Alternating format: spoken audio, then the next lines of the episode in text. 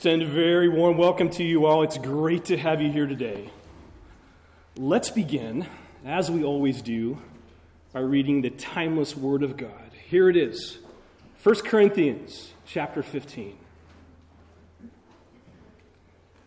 Now, I would remind you, brothers and sisters, of the gospel that I preached to you, which you have received, in which you stand and by which you are being saved. If you hold fast to the word I preached to you, unless you believed in vain. For I delivered to you as of first importance what I received that Christ died for our sins, according to the Scriptures, that he was buried, that he was raised on the third day, according to the Scriptures, and that he appeared to Cephas, that's Peter and then he appeared to the 12, and then he appeared to more than 500 brothers at one time, most of whom are still alive, even though some have fallen asleep. Then he appeared to James, then he appeared to the apostles. Last of all, as to one untimely born, he also appeared to me. And I pray that he appears to you in your life as well. Would you please stand with us as we sing our first hymn together? Be Thou My Vision, hymn number 562.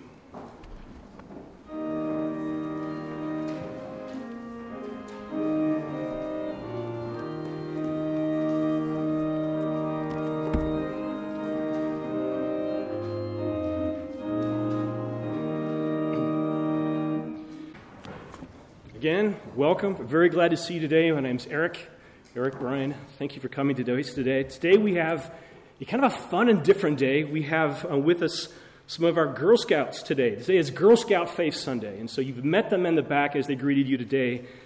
Thank you, ladies, for being brave, being strong, letting us pray for you, for reading the scriptures. I hope you always find a chapel family here and wherever you go in life. Um, I've been thinking about this summer. Um, I know we're a couple months away from the summer, but this is the time when we start thinking about welcoming families and welcoming singles into this community. So I know there's got to be better ways that we can welcome families and welcome singles into Stuttgart. So let me know your ideas. How can we start serving this community in very practical ways, loving our neighbors? Also, on the end of July, um, as we customarily do, we have Vacation Bible School. It's coming up.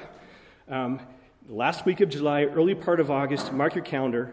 Um, come talk to me. I would like to make this year's event even better and different. So if you have ideas, if you're going to be around in late August, excuse me, late July and early August, come talk to me. Our children are important, and let's give them a really good year this year. Um, a couple other announcements, too. We have a children's choir that is formed. That's exciting. We're going to be singing for, I think, Palm Sunday. And so, children afterwards, come up here afterwards. We're going to practice today with Miss Rachel. Also, if you are invested in prayer and you are a prayer warrior, some of the ladies of this congregation meet afterwards, right in the back part of this, the sanctuary, back there in the, in, the, in the rear of the chapel. Come join them after the service. We'd love to have you be part of some intentional prayer for our community. Um, all the rest announcements you can see, they're in the bulletin. Please read them as you can. The values of our chapel, they're in the front of the cover of the bulletin. I hope they, they resonate with you. And as we sing today, sing with joy, sing with faith, sing with awe, and sing with thankfulness. Let's stand and sing this next hymn together. He will hold me fast. Please stand with us.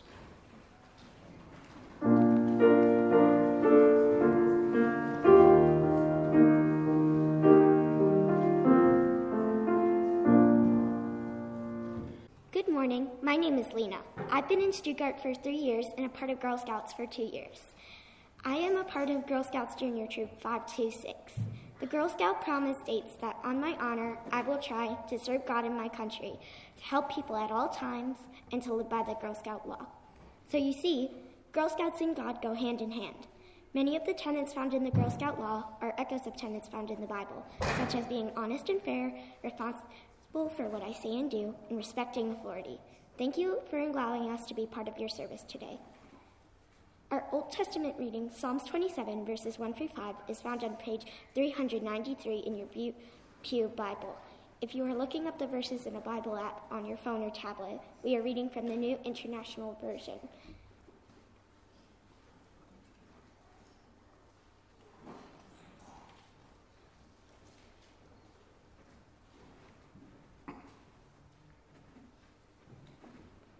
The Lord is my light and my salvation.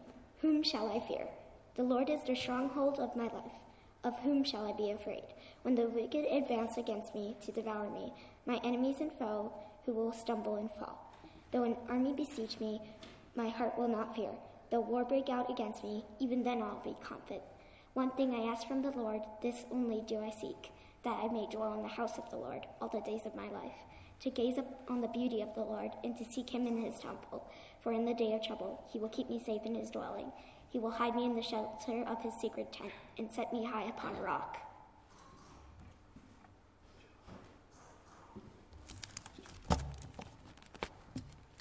Good morning. My name is Mina, and I've been in Stuttgart for one year and part of Girl Scouts for six. When most people think of Girl Scouts, the only thing that comes to mind is cookies. But did you know we're a lot more than that? The Girl Scout mission is to build girls of courage, confidence, and character who will make a world a better place. Our troop meets here in the chapel annex, and we would like to thank chapel staff for supporting and encouraging us. Our New Testament reading is from the book 1 Timothy chapter 6 verses 11 through 21, which can be found on page 841 of the Pew Bible.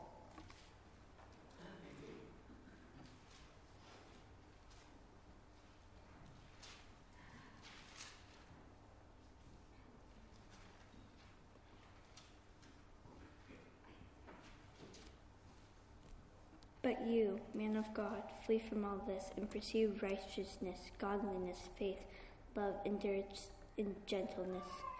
Fight the good fight of the faith. Take hold of eternal life, which you are called and made of your good confession in presence of many witnesses. In the sight of God, who gives everything in Christ Jesus, who is testifying before Pontius Pilate and made good confession. I charge you keeping this command without spot or blame in the appearing of our Lord Jesus Christ, which God will bring about his own time. God, the blessed and only ruler, the King of kings and Lords of lords, who is alone and immortal, and who lives unapproachably light, whom no who has ever seen or can see.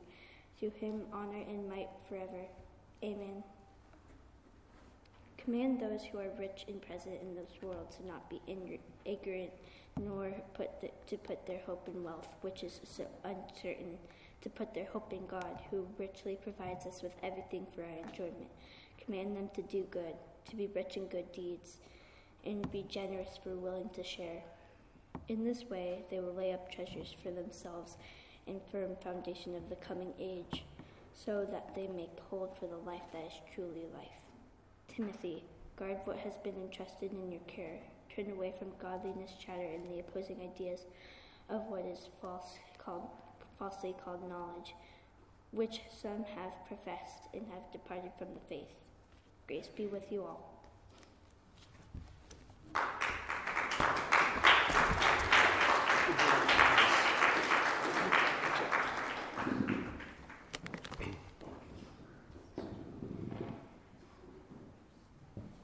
Ladies, thank you for being so brave and so good at reading the scriptures. I, I hope that you always have a love for God's word wherever you go in life.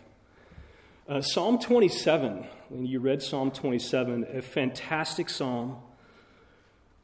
I'll repeat some of the words that you said because I want you to hear them again really well. One thing I have desired from the Lord that I seek, that I may dwell in the house of the Lord all the days of my life. To our Girl Scouts um, and to any young man, any young woman here today, wherever you go in life, even beyond Stuttgart, may you always find a true home among God's people. This house of the Lord, it's so much more than a building. The home of the Lord will never be sold. It's a place you can always return. It's a home of rest, and we always gather together on Sunday. Do you know why? Because this is the day that the Lord made rest, when He died on the cross for us, and He made all things right and gave us rest. Amina, thank you for reading 1 Timothy chapter 6. It's the last chapter of one of Paul's last letters that he wrote to a young pastor named Timothy. And the words that struck me, and I hope stuck with you too, is this Fight the good fight of faith. The good news is that our Christian faith is a rational faith. There's evidence behind our faith. It's confirmed in geology and archaeology. Anticipate that the world is of disorder. That's the claims of the scriptures.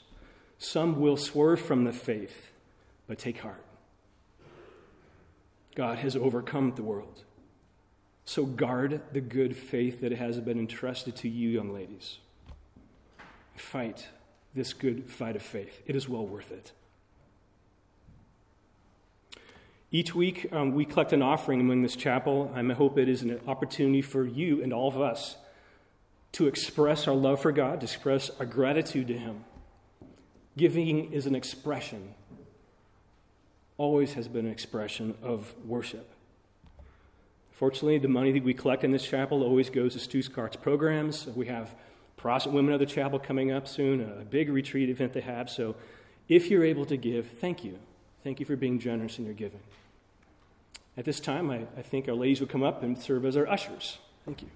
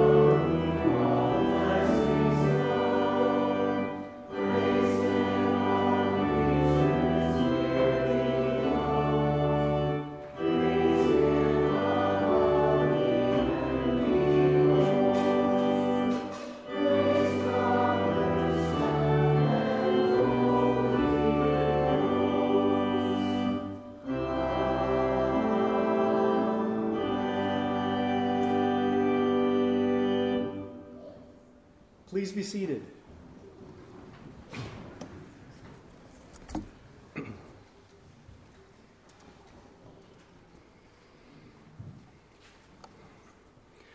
By God's design, it's not our design. He has made prayer one of the ways that He chooses to move in power. And it's through prayer that God protects us, of course. He, he guards us, He grows us, often in ways that we never see through prayer. I would like to invite our Girl Scouts, if you're being so brave once more, to come up with me so that we might pray for you today. Would you mind being coming up and letting us pray for you today? Now, I don't want these ladies to stand alone.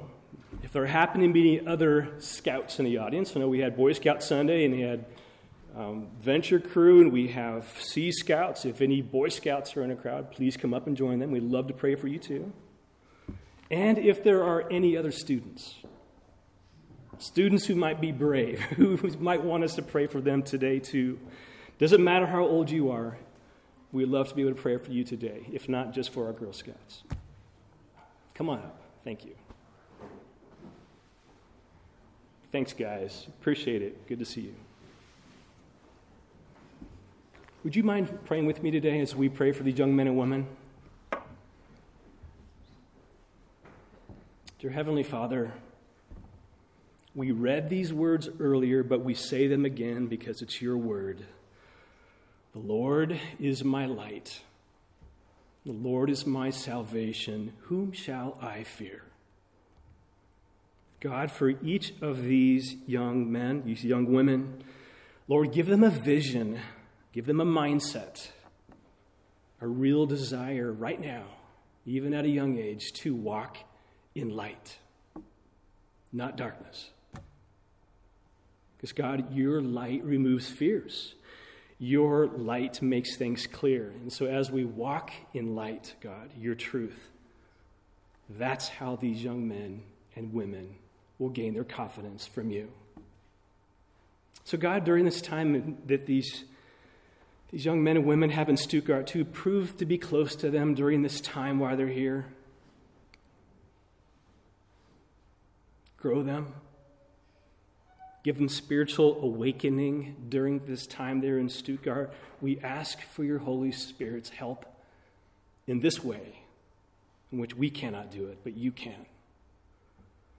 God, give them armor, the armor that your word teaches them. Give them the helmet of salvation, the sword of the Spirit, which is the word of God.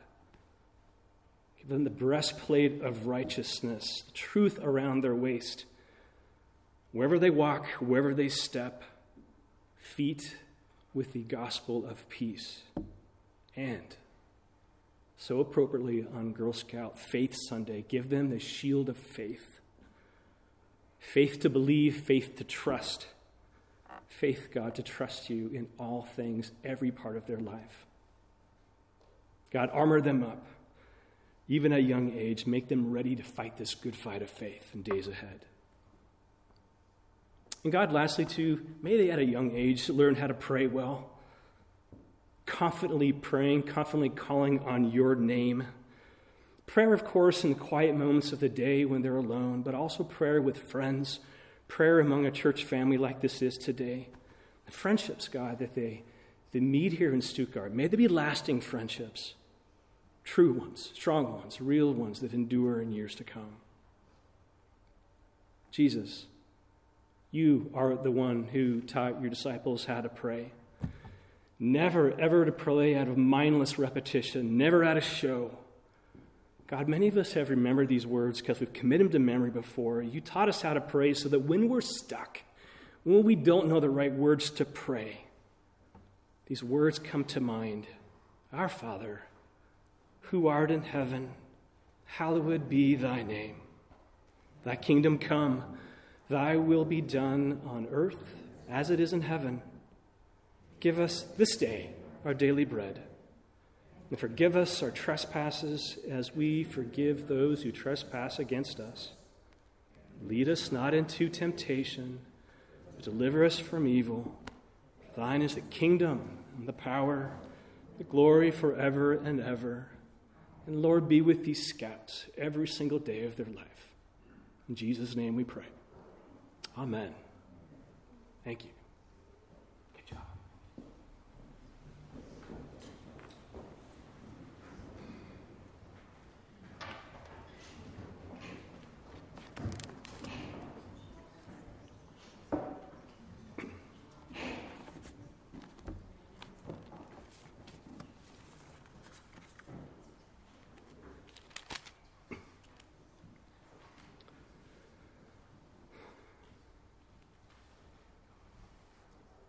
God's word that we will teach from today comes from Luke chapter 8, verses 40 through 56.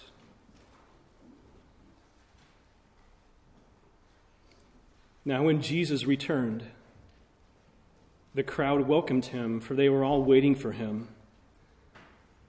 And there came a man named Jairus, who was the ruler of the synagogue.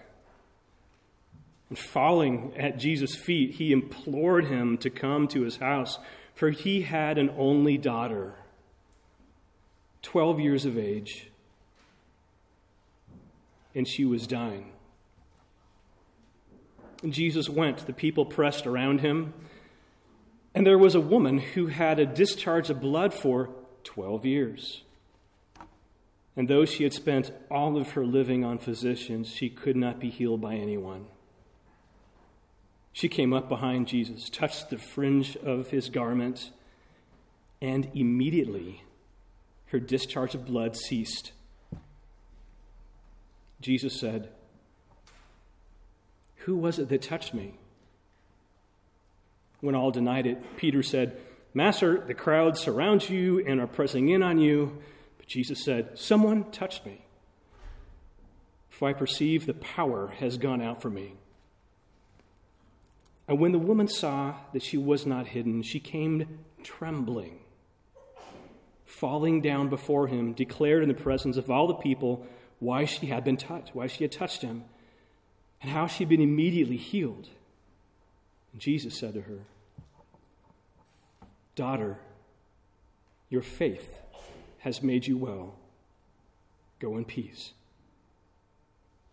While he was still speaking, someone from the ruler's house, that's Jairus' house, came and said, Your daughter is dead. Do not trouble the teacher anymore. But Jesus, on hearing this, answered him, Do not fear, only believe she will be well.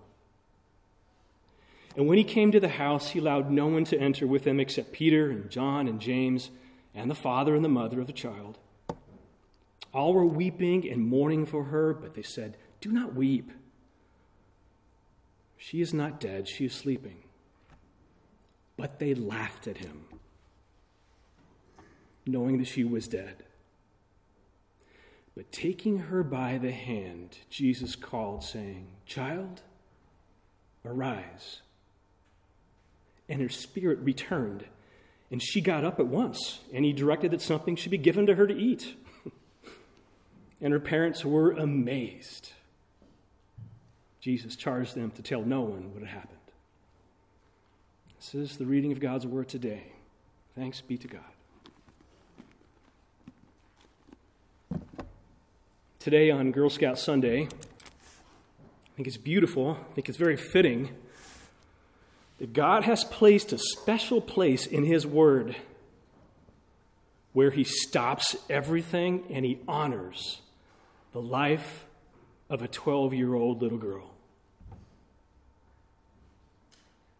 A reminder not every society honors 12 year old girls. Not every religion, not every church, not every culture respects 12 year olds. It's one of the things that I think has impressed me most about who Jesus is. I hope you feel the same. In contrast to how much of the world operates, Jesus stops everything and he respects the life of a 12 year old. To the Girl Scouts who participate in today's service, and of course, to all of the young women, all the young men gathered here, if you remember anything from today's service, I hope you remember this. If the creator of the universe, Jesus, if he stopped to honor a 12 year old, what does that say about how much he values you?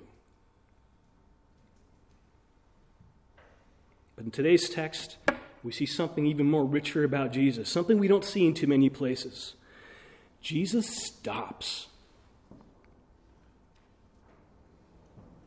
What is it about the heart of Jesus that moves Jesus to stop? Have you ever thought about it? You might ask the question what impresses Jesus? What moves the heart of God? You know, over the last couple months, we've done some good, we've, we've talked about the excellence of Jesus here, very imperfectly, but we've talked about his mission. We've learned who Jesus is in his roles. He is fully God, he is fully man. We've talked about Jesus' superb example in his suffering. Jesus is the one who carries sin, not us. And Jesus has roles. He has, he's the Savior, he's the Lamb of God. We've spoken about his mission, his, his character, his roles, his purpose. All of these you've learned, but do we know his heart? Have you ever given a thought? What moves the heart of God? What moves the creator of the universe to stop and to notice something, to give his undivided attention to you? Of course, there are many things that impress God, just like many things that impress you. But today in our text, it's distilled to one simple word. Actually, it's repeated through all the scriptures, it's woven into all 66 books of the Bible all 40 of the different authors that God used to compile this beautiful expression of literature we call the Bible speak about this one word. From the beginning of the pages of Genesis, what made Abel's sacrifice special and different. It's why Noah was singled out among many. It's the quality that enabled Abraham and Sarah to conceive a child. It's the common thread found in Moses and Gideon and Rahab and Ruth and David and Samuel. Even someone in active duty service, a Roman centurion, a military person like you, personally commended by Jesus for this specific quality. What is it? What is the one quality that stops Jesus in his tracks and gives us undivided attention? You know it. It's faith. And I would suggest to you, by God's word, not my word, that the clearest way that you can reach the heart of God is by faith. Faith. It's a complex word, but such a simple word. Faith is being sure of what you hope for. It is the conviction about the things that you cannot yet see. Hebrews chapter 11, verse 1. But faith is simply this one word it's trust, belief. And our I realize for many of us, many of us, it's so hard to trust. But that's why we have the scriptures. That's why we have God's examples for us today. And in our scripture text today, we have three examples of faith that we read in our text. The first example, let's call it a father's faith. Jairus father of this 12 year old girl, we look and look at the faith of the father today. And second, we see a desperate faith. The faith of a woman who has tried everything. Her body has a serious, serious medical condition. She's alone. She's a woman with a desperate faith. Third example of faith a laughing faith faith that laughs at Jesus. We'll see how Jesus responds among those who have no faith. So, Father's faith. Verses 40 through 42, let's read it together. Now, when Jesus returned, the crowd welcomed him, for they were all waiting for him. And there came a man named Jairus, a ruler of the synagogue.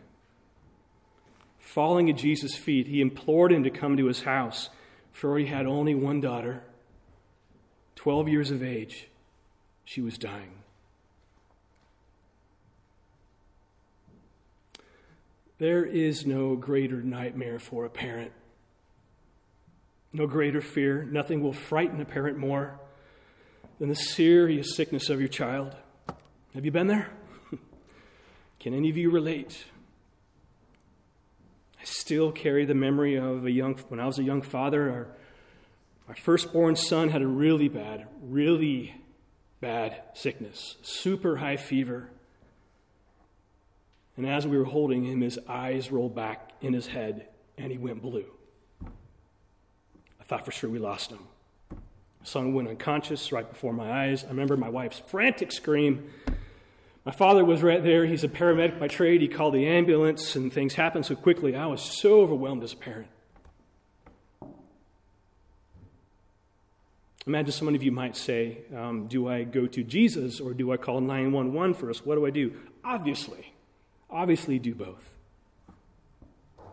But this is the faith of Jairus, of man who does not have 911 or an ambulance. And what does he do next? This is the faith of a father. It's a bold faith. And Jairus has a faith with movement, he's not passive.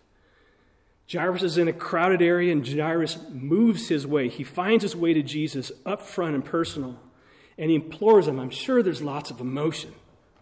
He goes right to the, to the face of Jesus.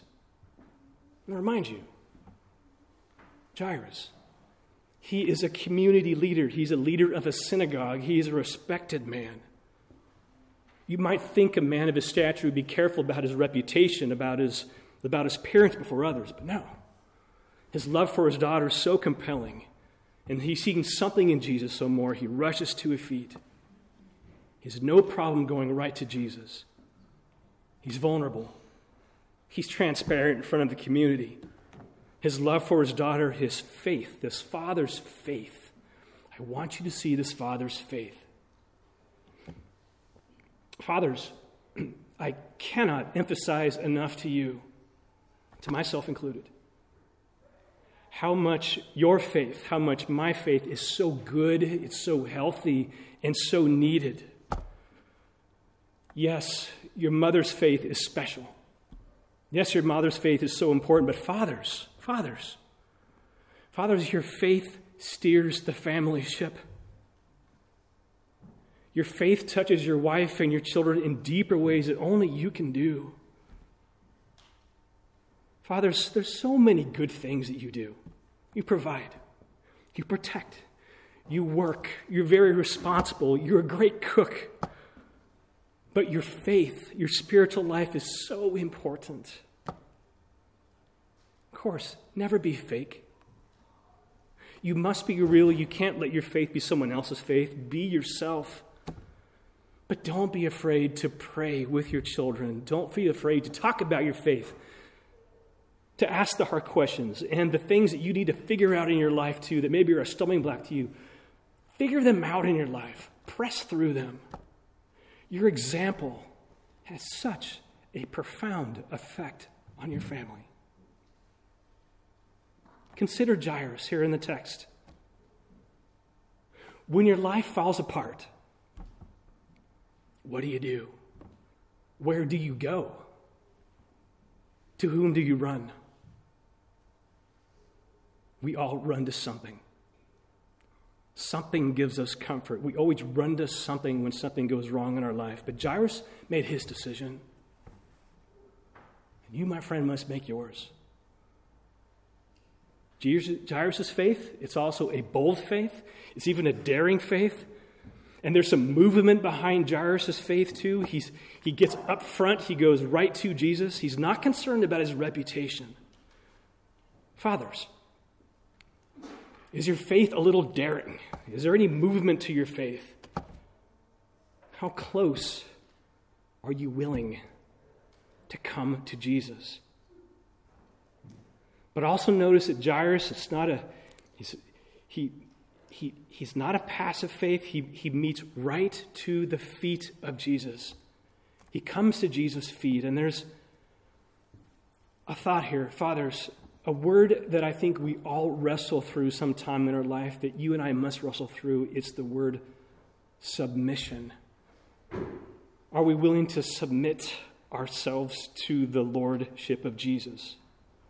Breaking through the self sufficiency, the pride that we all have as men. Can we do it? Can we be submissive to the true living Lord of our life? But this is Jairus' example to us the feet of Jesus. This past week, I was um, back in the States. I spent the week at Fort Hood. I did some specialized training with uh, the counseling skills that I do here in Stuttgart and had some training that dealt with some issues that we don't typically do or talk, talk about eating disorders, anorexia, bulimia, how, and how trauma affects our human brain.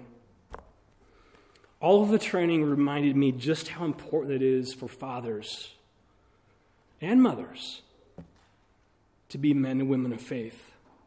The culture that we set in our homes is extremely important.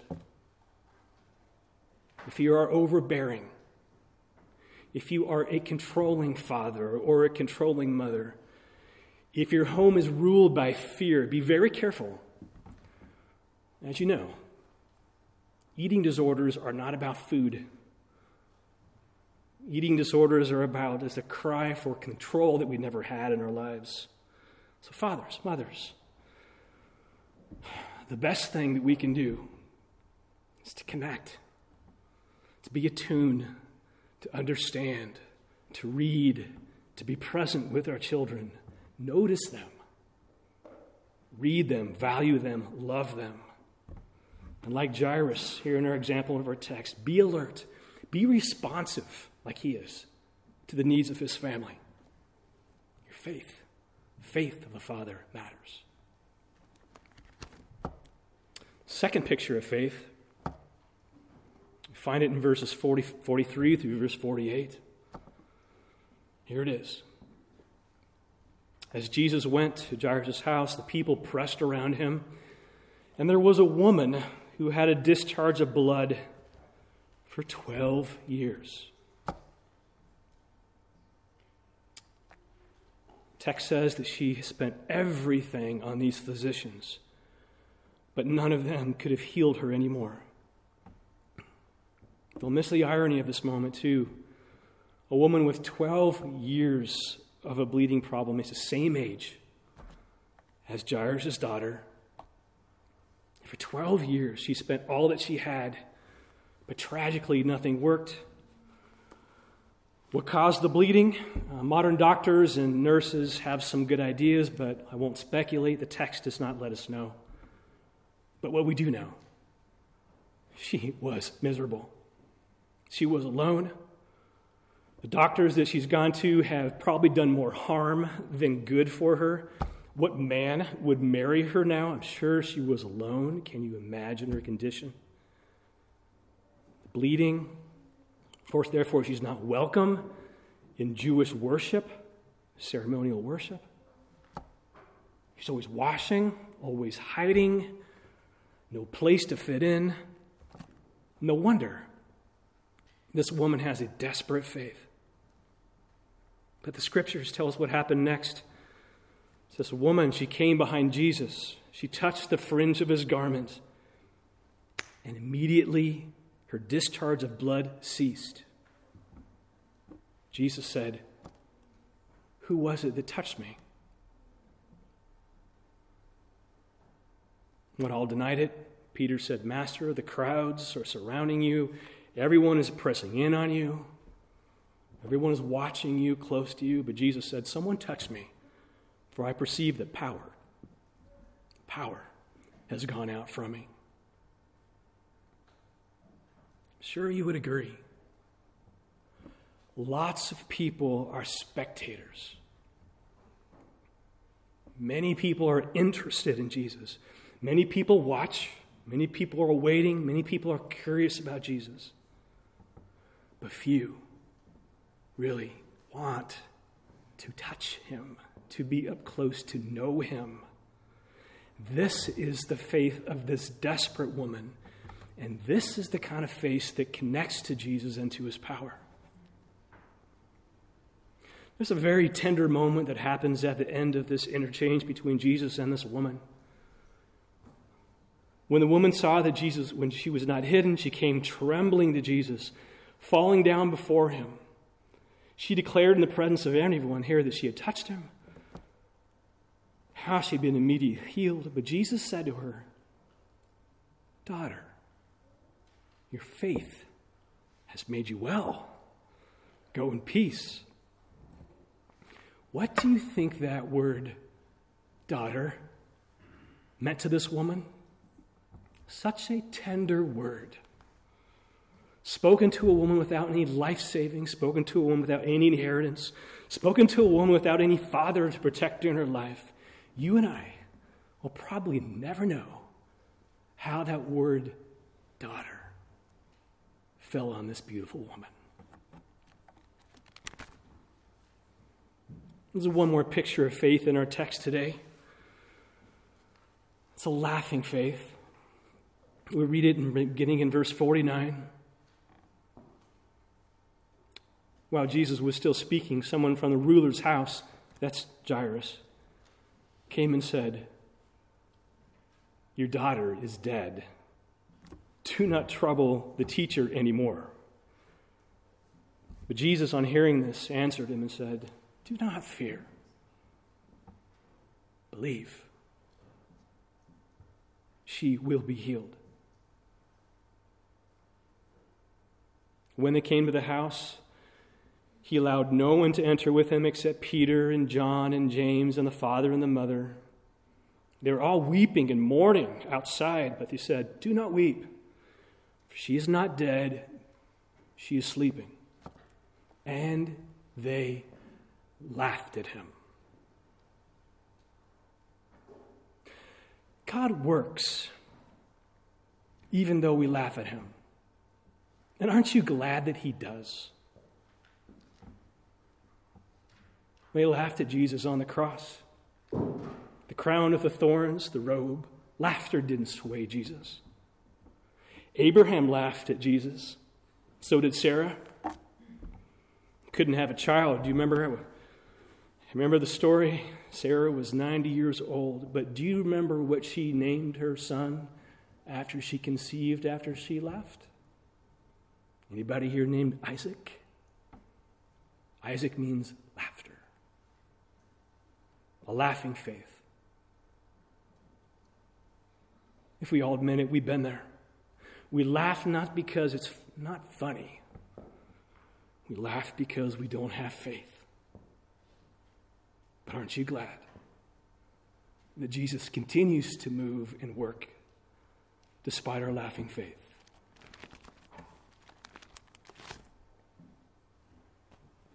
The bedside of Jairus is where we kind of end our story. Jairus' daughter, bedside of Jairus' daughter, she's 12 years old.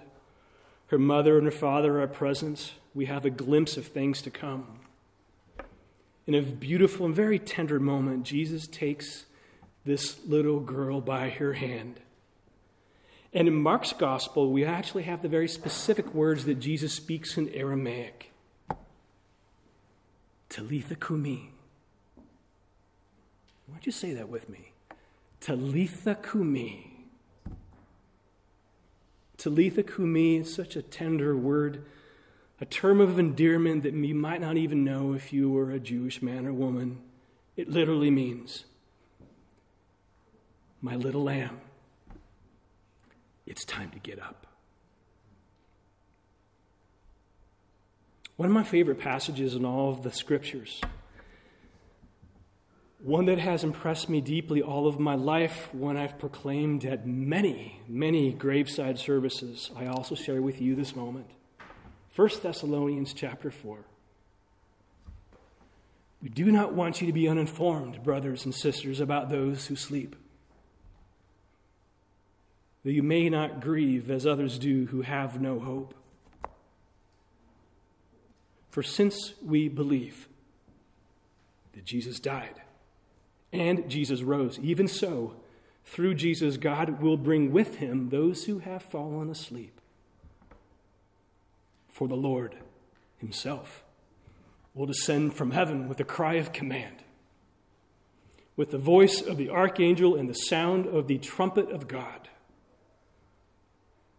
And the dead in Christ will rise first. Then we who are alive, and who are left will be caught up together to meet the Lord in the clouds. And then, just maybe, we might hear those words again, don't you think? Talitha Kumi. Talitha Kumi. My little lamb, It is time to get up. One thing that deeply impresses Jesus, you heard it today. I hope you remember it. Something that causes Jesus to stop, something that causes the creator of the universe to take notice. It's faith. It's the faith of the Father, it's the faith of a desperate woman. And you know what? Even while we laugh, this is the faith of Jesus that will raise his people to new life. I'm ready for it. Hope you are too. So let's stand. Let's stand and let's sing our closing hymn together, shall we? Hymn number 526.